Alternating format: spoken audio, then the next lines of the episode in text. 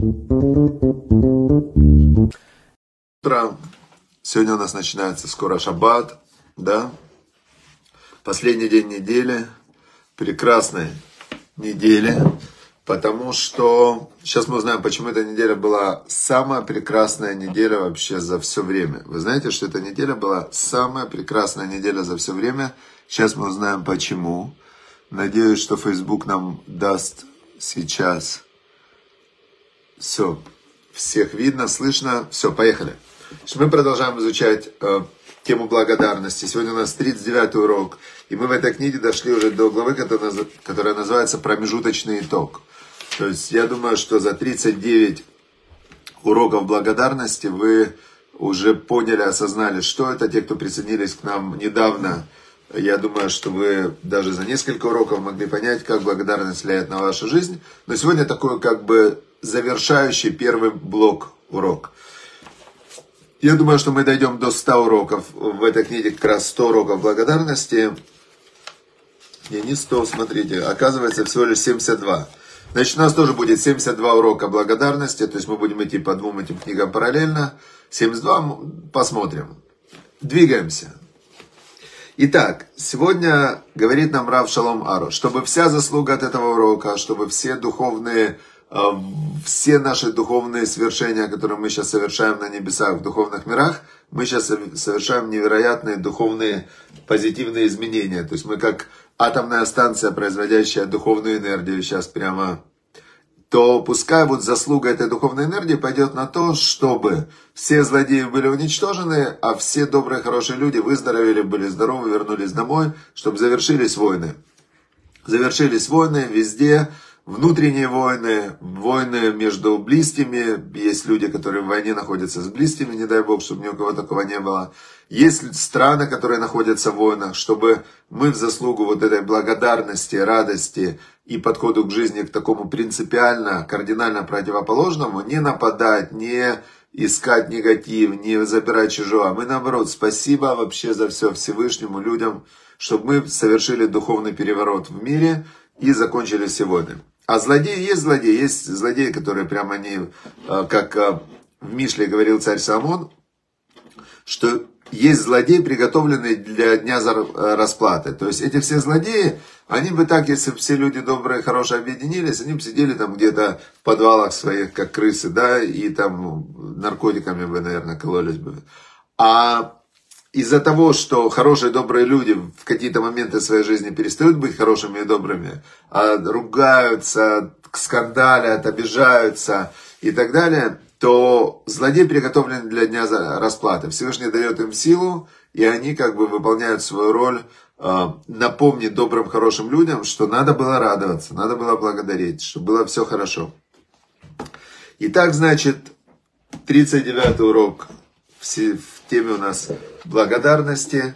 А, и, значит, говорит нам Рав Шалом Аруш. Мы каждый день слышим рассказы о чудесах, а, которые Всевышний делает для тех, кто идет путем благодарения. Каждый день мы это видим. Вот только что я читал, например, как девушка одна спаслась во время 7 октября, солдатка, 12 пуль в ней было. И как она молилась, как она благодарила Всевышнего за то, что она выжила и выжила. 12 пуль в ней было, представляете? Есть очень много чудес, спасений, а, но значит, э, многие люди все равно никак не могут они понять, как работает.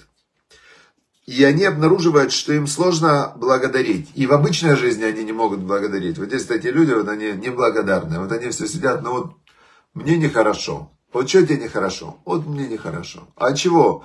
Было нехорошо и будет нехорошо. А сейчас-то тебе что? И сейчас мне нехорошо, потому что я и в прошлом ничего не помню хорошего, и в будущем ничего не ожидаю хорошего. А сейчас-то тебе как? Плохо. Почему? Потому что в будущем нехорошо и в прошлом нехорошо. То есть есть люди, которые не могут благодарить в настоящем. Ну и тем более, еще большее количество людей никак не могут благодарить, когда происходит что-то, что кажется им бедой и несчастьем. Это, конечно, вообще сложно. То есть реально это невероятно сложная вещь. И именно таким, которые могут сделать эту сложную вещь, к ним и приходит а, спасение чудесное от Всевышнего. Теперь Э, он говорит, я вам скажу сейчас главную причину, главная причина, почему люди не могут благодарить, когда им плохо. Главное препятствие, великое он его называет препятствие, на пути постоянного благодарения. Знаете, какое великое препятствие?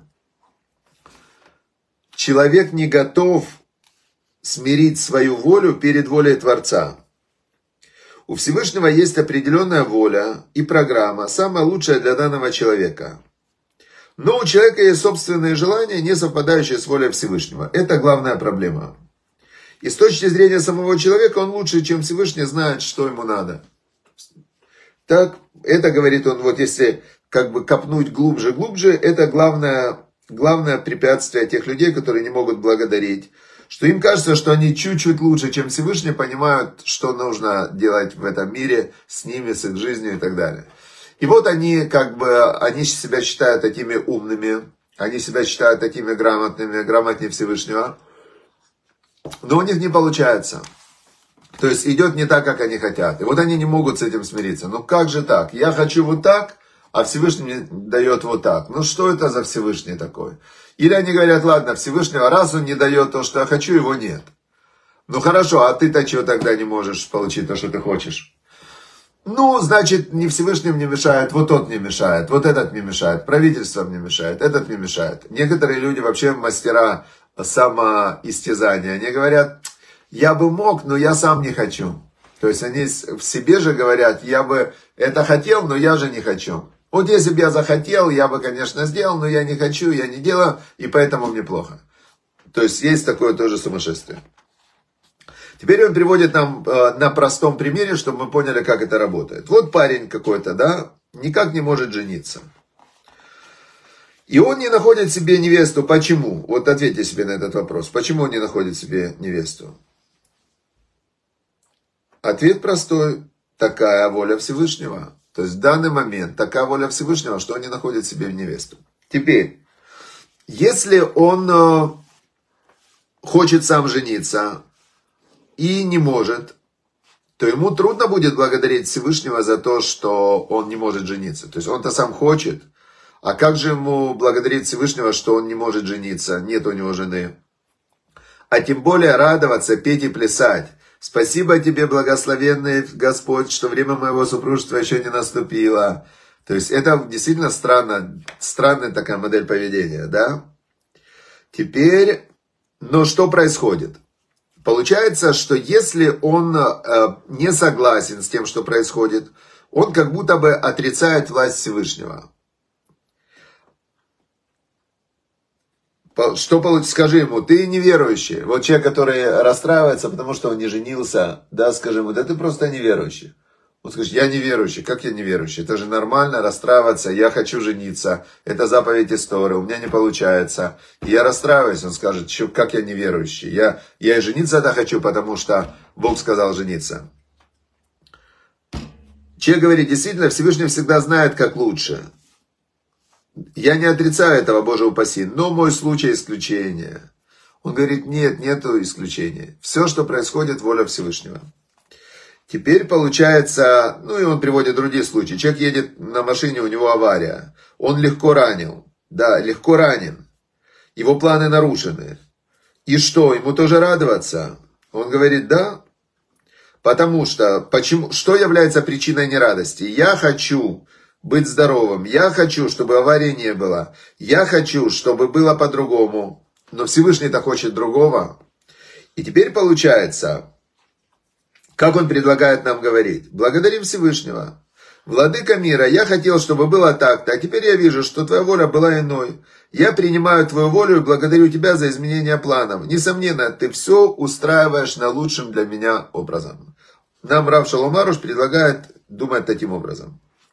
И когда человек благодарит от всего сердца и искренне радуется всему, что было прежде, его молитвы в этот момент озаряются светом веры. Вот тогда он по-настоящему верующий. Когда он принял волю Всевышнего, вот тогда он и стал по-настоящему верующим, и тогда его молитва совсем будет другой. И тогда он скажет с радостью и смирением, «Владыка мира, устрой мой брак, пожалуйста, когда тебе будет угодно. Я хочу уже сейчас». Но пусть будет, как ты хочешь. Если хочешь сегодня, если хочешь позже. Это твой мир, твоя воля. В этом и состоит вера. Если этого хочет Всевышний, я тоже хочу. То есть здесь есть, э, э, в Перке вот есть замечательная мешна. Значит, она звучит так. Осе рецоно керецонхо. Делай его волю, как ты делаешь свою волю. Где шу я осе рецонеха керецоно. Чтобы он сделал твою волю, как его. Батель рецонхо мипне рецоно. Отмени свое желание перед желанием Всевышнего. Где шу и батель рацонахирим мипне рацунеха. Чтобы он убрал желание других перед тобой. А есть там такая секретная версия – что чтобы он убрал свой рацион перед твоим рационом, чтобы Бог убрал свое желание перед твоим. Что это значит? Вот представьте, значит, э, он хочет жениться, парень, это его желание. Все, хочу жениться, хочу жениться. Нет жены. Он говорит, Всевышний, я полностью принимаю твое желание. Как вот нет, значит нет. Значит, это ты так считаешь, слава Богу, и начинает он радоваться, танцевать. Всевышний, Всевышний тогда что? он настолько соединяется в этом танце со Всевышним, что когда он говорит, и все-таки, если у тебя будет Всевышнее желание насчет меня как-то, чтобы я женился, так э, я бы с радостью. И вот в этот момент э, сделай его волю Всевышнего как свою, чтобы он сделал твою волю как его. На этом и э, работает все, все праведники. Расскажу известную историю про Бальшем Това, чтобы это проиллюстрировать. Рассказывает, что Бальшем Тов ехал в Иерусалим. Как-то он решил поехать в Иерусалим. Он с сопровождающими, с дочерью доехал до Стамбула. И в Стамбуле Песах. Песах его застал в Стамбуле, он остается, и у него не идет эта поездка. Не идет никак, все время у него какие-то сложности. Еще одна Песах остался в Стамбуле. И остается он в Стамбуле в доме у пожилой пары. А он же Бальшемтов, он как раз вот этот садик, праведник, который во всем принимает волю Всевышнего. И он принимает волю Всевышнего, и он э, все время радуется, что вот даже вот он ехал в Израиль, но не доехал. И он все равно радуется. И он остается на Песах в этом доме у одной пожилой пары, и, значит, э, проводит там Песах и спрашивает, э, как, в чем вас благо, благословить, какое у вас есть желание. Они тоже праведные такие люди. Они говорят, все, что Бог нам дал, все мы принимаем, все у нас есть. Слава Богу, богатство есть, здоровье, какое Бог дал, такое есть а все у нас есть. Он говорит, ну а может у вас чего-то не хватает? Они говорят, ну есть у нас то, что нам не хватает, но это воля Всевышнего, значит не хватает, так не хватает. Он говорит, что вам не хватает? Они говорят, мы уже пожилые, а детей-то у нас нет. Но нет и нет, говорят, это воля Всевышнего, значит так Всевышний захотел. Теперь Большемтов, он э, остановился, остановился, так рассказывает история зашел в духовные, духовные какие-то миры и говорит, я вас благословляю, чтобы Всевышний дал вам ребенка. Чтобы Всевышний дал вам ребенка. Они, значит, э, ну, такой прям был момент вот духовного просветления, такого все, они там вообще, в, ну, услышали это благословение, и тут друг Большемтов начинает танцевать, начинает он танцевать, радоваться. Они ему говорят, а что, что случилось, что ты так радуешься? Он говорит, вы знаете, я когда э, попросил Всевышнего, чтобы у вас был ребенок, то я отдал за это все свои заслуги, которые у меня были при жизни, потому что по нормальному строению мира у вас не должно было быть детей, но я отдал все, что у меня было Всевышнему, э, все свои заслуги, чтобы у вас были дети. И на небе изменилась там структура, э, значит, и у вас будут дети, будет у вас ребенок. Они говорят, а что ж ты танцуешь? Он говорит, а танцую я потому, что теперь я смогу служить Всевышнему, не ожидая награду. Написано в перке вот, что не будьте как рабы, которые служат Всевышнему за награду, а будьте как рабы, которые служат Всевышнему, не ожидая награды. Он говорит, теперь я буду служить Всевышнему, не ожидая награды. Раньше я всегда знал, что Всевышний награждает тех, кто ему служит, выполняет заповеди и так далее. А сейчас я все потерял, все, мне отлично, я буду от чистого сердца. И он опять танцевал, танцевал, танцевал. Потом он опять остановился, постоял чуть-чуть. Они говорят, а сейчас что? Он говорит, а сейчас, говорит, мне вернули награду. Говорят, что в заслугу того, как я радовался тому, что меня лишили награды, как я принял волю Всевышнего, мне, мне вернули опять всю награду, потому что вот это вот принятие воли Всевышнего, это и есть самая главная вещь, к которой надо стремиться. Стопроцентное принятие с благодарностью и с радостью воли Всевышнего. И если в хорошей ситуации это делать в принципе легко, но большинство людей этого не делают, не благодарят Всевышнего, когда даже им хорошо, они все равно неблагодарны и не принимают это хорошо как подарок Всевышнего. То когда плохо, естественно, что 99% людей тем более не могут принять волю Всевышнего, то есть они не являются по-настоящему верующими людьми. Поэтому вот этот вот акт веры, который нам предлагает Рав Шалом Аруш, он на уровне чуда – когда тебе плохо принять волю Всевышнего и сказать, я принимаю это твоя воля с благодарностью и с радостью, и в заслугу этого переворачивается вся ситуация в чудо, и, а, значит, приходит человеку чудесное спасение. Так он нам объяснил, как это работает. Главное это смирение. А, приводит он тоже эту мишну, которую я вам рассказал. Смири свою волю перед его волей, и он сделает твою волю, как его воля. Это главный принцип веры иудаизма – состоит в том, чтобы человек устранялся перед божественным управлением мира и с ним как бы соединялся. То есть, когда ты признаешь и принимаешь Бога, то ты с ним становишься как одно целое, ты его становишься проявление. Или ты делаешь заповеди, когда Бог, ты выполняешь то, что Бог сказал делать, или ты воздерживаешься от того, что Бог запретил делать, запрещающие, повелевающие заповеди, или ты благодаришь за то, что Бог делает для тебя, и через благодарность соединяешься – а самый такой пиковый уровень, да, это ты благодаришь за то, что противоречит твоей воле, но ты в этот момент убираешь себя, я, свое эго перед Всевышним, и в этот момент, когда ты даешь это пространство, это называется битуль, ты как бы убираешь свое эго, в этот момент ты соединяешься со Всевышним, и ну, в этом соединении есть огромная сила. И говорит он промежуточный итог. Повторим несколько моментов. Значит, какие основные причины, препятствующие человеку жить с пониманием, что все к лучшему. Значит, основная причина,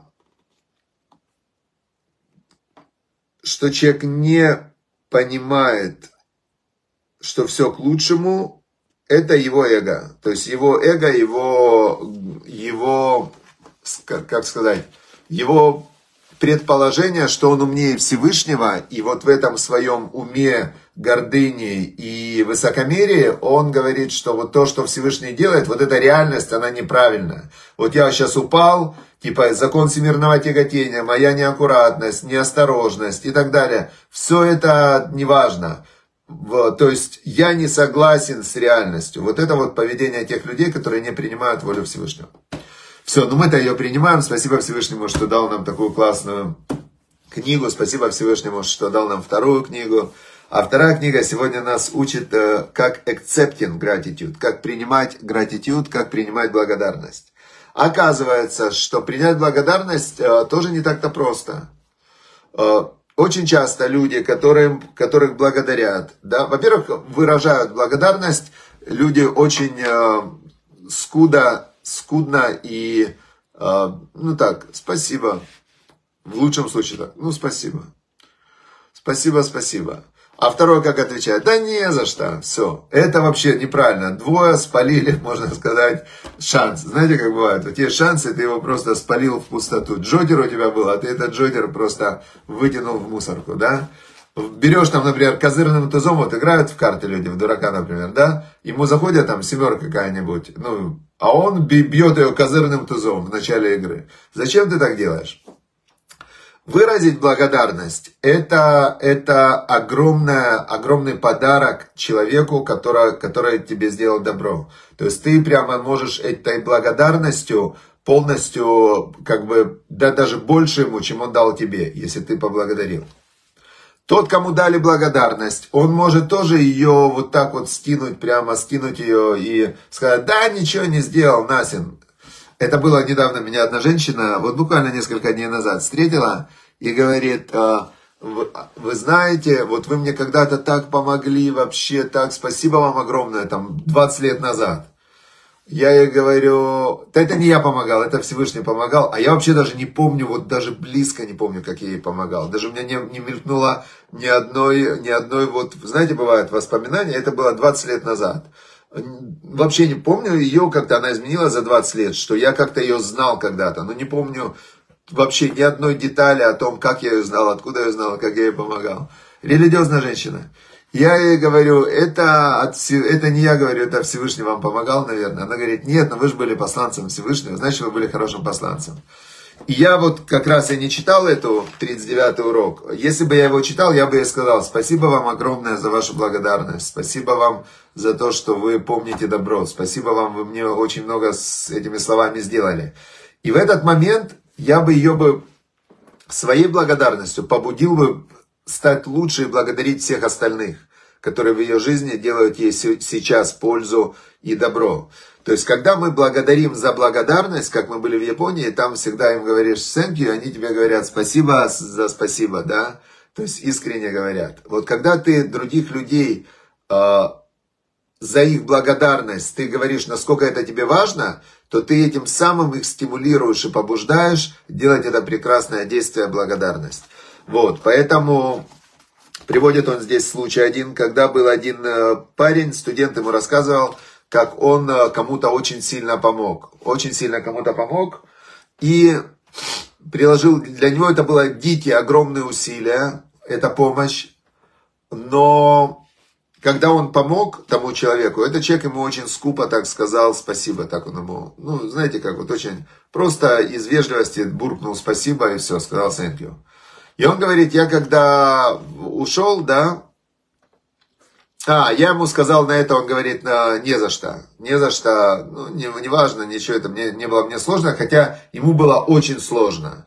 Но на такое спасибо, что ты скажешь, типа, да, мне было сложно, это как бы будет тогда претензия. Он просто сказал, да, мне не было сложно, хотя ему было очень сложно в этой истории. Значит, но он говорит, я пришел домой, я очень страдал. Я даже думал, стоит ли помогать людям, если так им не важна твоя помощь. И то есть было полное несоответствие э, того вклада, который он сделал, то, той отдачи, которую он получил от человека в виде благодарности. Он говорит, прошло несколько дней, и я получил от того человека, которому я помог, получил посылку, подарок которая была вещь, которая была мне очень важна, нужна, и а, было письмо, что спасибо вам огромное, я очень оценил то, что вы для меня сделали, просто у меня не было слов, чтобы выразить свою благодарность, поэтому вот я послал вам этот подарок. И он говорит, я ему послал в ответ еще более большое письмо с благодарностью за его благодарность, которая вернула мне а, вообще веру в людей, веру в, ну, в добро и так далее. То есть он говорит, это была для меня невероятно важная вещь в той жизненной ситуации. А, благодарность за то, что я сделал. И я ответил, прочувствовал, прочувствовав, как иногда не хватает благодарности. Я, когда вот прочувствовал на себе вот это вот ощущение, я а, ответил ему тогда письмом за спасибо большое за его подарок. Поэтому это очень важная вещь, если мы хотим, чтобы мы сами благодарили и люди вокруг нас благодарили, то нужно очень э, поощрять за благодарность благодарностью. Все, вот так вот. Поэтому спасибо вам, спасибо вам за ваши благодарности, спасибо вам за ваши отзывы, спасибо вам за то, что вы приходите на урок и благодарите за этот урок. Спасибо Максиму за благодарность, что он уже пять... Для меня самое важное, что Максим Перенчук уже ну, точно больше трех лет ходит на уроки наши ежедневно. И это для меня очень важно, что я вижу, какую пользу это приносит людям.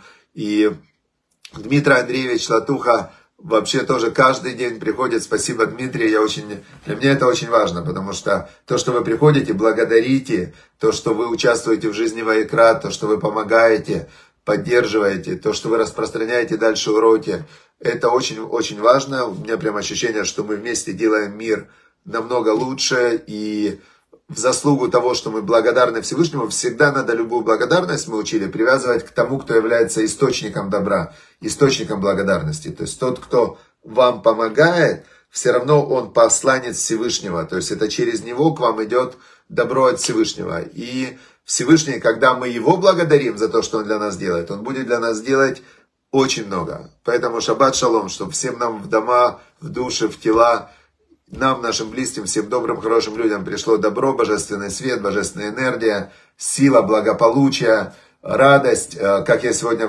разместил из книги Мишлей, написано так, что А, два отрывка сегодня из 17 главы, сегодня 17 число, я продолжаю изучать каждый день одну главу, вам тоже советую очень сильно. И здесь в 17 главе сегодня есть э, два отрывка, связанных с тем, что мы сейчас изучаем.